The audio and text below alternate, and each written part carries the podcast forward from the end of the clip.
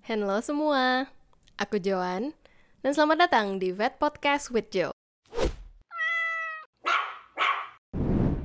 Sorry banget, hari ini kualitasnya dari HP karena aku dengan bodohnya ninggalin SD cardku di rumah di Jakarta tapi ya daripada nggak jadi nge-shoot video terus nanti nggak ada waktu lagi jadi ya udahlah ya nggak apa-apa. Semoga materinya tetap tersampaikan dengan baik. Hari ini aku mau bahas kasus yang sering banget aku temuin pas magang yaitu anabul nggak bisa pipis. Biasanya keluhan owner tuh kalau kucing uh, kucingnya garuk-garuk pasir tapi nggak ada pipis yang keluar kalau misalnya anjing tuh ownernya kirain dia nggak usah pup jadi dia jongkok tapi nggak ada yang keluar.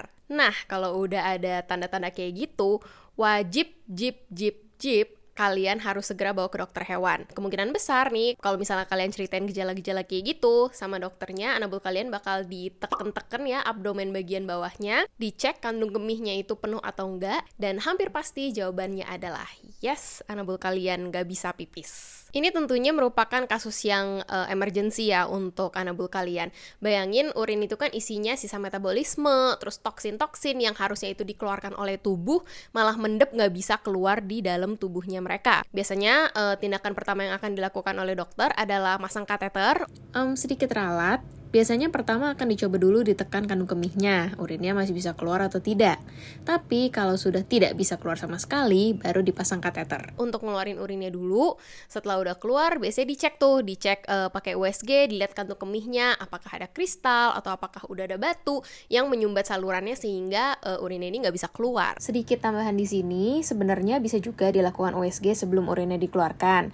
Namun biasanya anabulnya udah ngerasa kesakitan dan nggak nyaman. Di palpasi aja mereka udah nggak nyaman. Pasti bayangin kalian kebelet pipis terus perutnya ditekan-tekan. Apalagi mereka harus dibalikin dulu terus disuruh diem untuk USG tapi kalau hewannya kooperatif ya bisa-bisa aja dilakukan USG terlebih dahulu jadi Indian ya tergantung evaluasi dan keputusan dokternya juga. Nah, dari pemasangan kateter itu bisa dilihat juga nih masang kateternya lancar jaya atau mampet-mampet.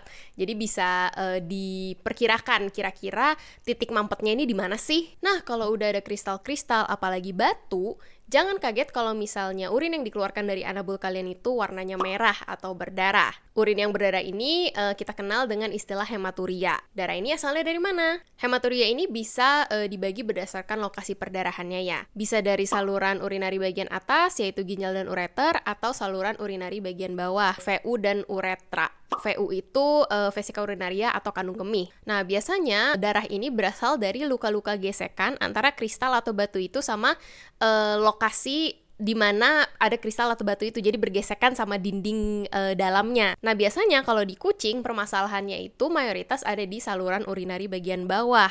Istilahnya adalah flut atau feline lower urinary tract disease. Nah, kalau anjing apa ya istilahnya? Mungkin setahu aku kayak cuman urolithiasis. Uh, mungkin kalau ada uh, istilahnya bisa tolong koreksi di kolom komentar ya. Nah, tapi bisa juga permasalahannya dari si ginjalnya.